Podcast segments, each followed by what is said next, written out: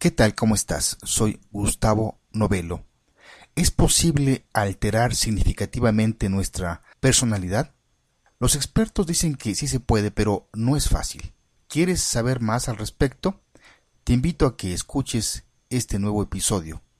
Salud Mental comienza después de esta breve introducción musical con Twenty Fingers y su canción Mr. Personality.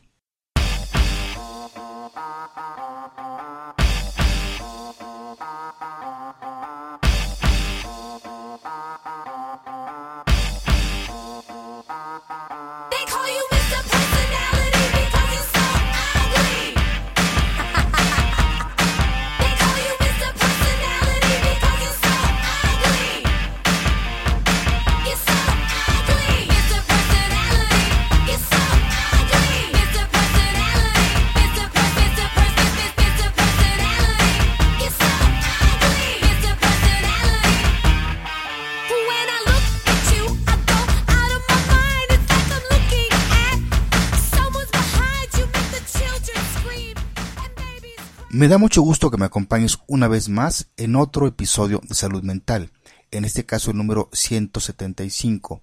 Soy Gustavo Novelo y te saludo desde el Centro de Psicoterapias México, aquí en el piso 28, en el World Trade Center, en la capital mexicana. Y regresando de unos ricos días que tomé de vacaciones en el tradicional y bello puerto de Acapulco, ya recargado con mucha energía para continuar con este proyecto de salud mental iniciar con otros que espero pronto comentarte al respecto. Este 22 de abril de 2014, en el portal de The Wall Street Journal, apareció un artículo titulado Personality Research Says Change in Major Traits Occurs Naturally, del cual quiero hablarte el día de hoy. En él se comenta que varios estudios realizados en los últimos años muestran que la personalidad de un individuo cambia a lo largo de la edad adulta de manera natural en respuesta a eventos de la vida, como el relacionarnos con cierto tipo de personas o el practicar diferentes actividades.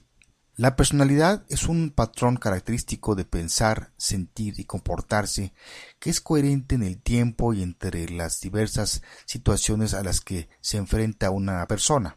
La personalidad está formada por alrededor del 50% de componentes innatos y otro 50% de las interacciones con el medio ambiente.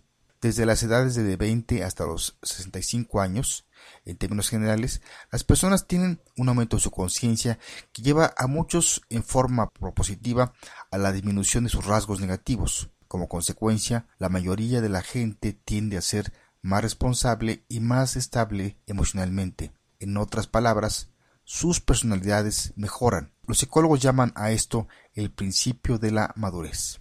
Los investigadores también han sabido por mucho tiempo que las personas amigables tienden a ser más felices que las personas poco sociables. Pero en un nuevo giro, los investigadores han aprendido que ser feliz, para empezar, puede ayudar a cambiar tu personalidad. Y yo agregaría que también algunas personas insatisfechas con su vida buscan hacer cambios en su manera de comportarse para sentirse mejor consigo mismas. De acuerdo con el modelo de personalidad del llamado Big Five, desarrollado a partir de la década de los 40, la personalidad humana se puede dividir en cinco grandes categorías. El factor O, que corresponde a openness o apertura a nuevas experiencias. El factor C, que significa consensualness o responsabilidad. El factor E, extraversion o extroversión. El factor A, agreeableness o amabilidad, y el factor N, neurotismo o inestabilidad emocional. Cada uno de estos factores contiene más subfactores o rasgos a su vez. A través de este modelo podemos entender por qué ciertos tipos de personalidad tienen más éxito que otros. Por ejemplo, las personas que son más conscientes y tienen a hacerlo mejor en el lugar de trabajo y la escuela, las personas que puntúan alto en amabilidad y bajo en neurotismo tienden a tener relaciones más satisfactorias y estables. Los extrovertidos les va mejor en ocupaciones sociales y empresariales. Aunque hay ciertos factores que en principio suenan negativos, la buena noticia es que incluso los pequeños cambios en la personalidad de un sujeto pueden producir efectos importantes en las relaciones, en la carrera, en la salud y felicidad. La mala noticia es que el cambio lleva tiempo. Se empieza por cambiar el comportamiento y luego, si se puede mantener ese nuevo comportamiento en el tiempo, se quedan codificados en nuestro inconsciente. El trabajo con una terapeuta puede ayudar a que cambios duraderos se alcancen en cuestión de meses. Claro, tú puedes también aprender a manejar tus rasgos de personalidad por tu cuenta, solo que podría llevarte más tiempo. Pero aquí podemos plantear una pregunta. ¿Por dónde empezar? En primer lugar, se requiere de ser autoconscientes y autocríticos de nuestros rasgos de personalidad, y a su vez tenemos que reconocer qué parte de nuestra personalidad nos afecta negativamente.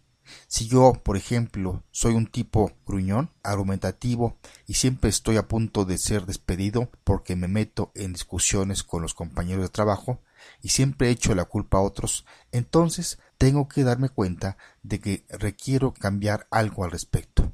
Eso sí, es importante empezar poco a poco, identificar un primer paso y luego practicarlo, sin preocuparse por los resultados iniciales. Es como aprender a jugar fútbol soccer no te sientas en patear la pelota, sino que sino en meter goles en la portería. Eso sí, no seas muy exigente contigo, por el contrario, sé paciente. Se necesita mucho tiempo para que una conducta al principio intencional pueda convertirse en una conducta que salga de manera natural. No te preocupes demasiado acerca de las reacciones de otras personas porque por lo general vas a cambiar de una manera que a no todas les parezca bien. En conclusión, podemos decir que el autoconocimiento y el deseo de cambiar es la clave para lograr el cambio y la autorrealización personal. Si queremos cambiar nuestra personalidad, debemos aprovechar nuestras fortalezas y esquivar las debilidades de nuestro ser, y también aprender a leer y reaccionar ante los demás según el tipo de personalidad de cada cual. Lo importante es aprender no querer ser como otros, sino aceptar nuestra esencia y esculpir esa piedra preciosa en que cada uno se puede convertir. Para finalizar te quiero contar la historia de el pavo real y la grulla. Un pavo real convidó a una grulla a un festín suculento. Durante el banquete se puso a discutir con los comensales acerca de cuál de los dos poseía mejores dones personales abriendo el pavo real su cola, decía que aquel abanico de finísimas plumas no tenía en el mundo otra cosa que le igualara en perfección y hermosura. Ciertamente, respondió la grulla, confieso que eres más hermoso que yo, y tus plumas son más vistosas que las mías, en cambio, no te sirven para volar. Yo con mis alas, prosiguió la grulla, puedo elevarme hasta las nubes, contemplando bajo mis pies todas las maravillas de la tierra. Si quieres profundizar sobre el tema de hoy, está el libro El Código de la Personalidad de Travis Bradbury, editorial Granica. Y aquí la frase célebre de este episodio del escritor y poeta francés Pierre de Rosand, que dice, el que sabe conocerse a sí mismo es dueño de sí. Pues bien, llegamos al final de este episodio número 175, no sin antes decirte que nos puedes escribir para darnos tus comentarios o sugerirnos temas, entrando a nuestro portal www.psicoterapias.mx y también te puedes suscribir en la iTunes Store para que de manera automática se baje cada episodio en cuanto lo subamos. Por cierto, esta semana nos escribió una escucha que no dejó su nombre pero que nos dio mucho gusto su mensaje, el cual dice Hola, muy buen programa, lo escucho desde que inició. No sé si es posible que me mandes un saludo. Sigue así. Te mando un afectuoso saludo desde mi hermosa Ciudad de México y mil gracias por tus palabras que en verdad son muy motivadoras. Cerraremos este episodio con Twenty Fingers y su canción Mr. Personality. Por si no lo sabías, Twenty Fingers es un grupo musical estadounidense creado por Charlie Baby y Manfred Moore.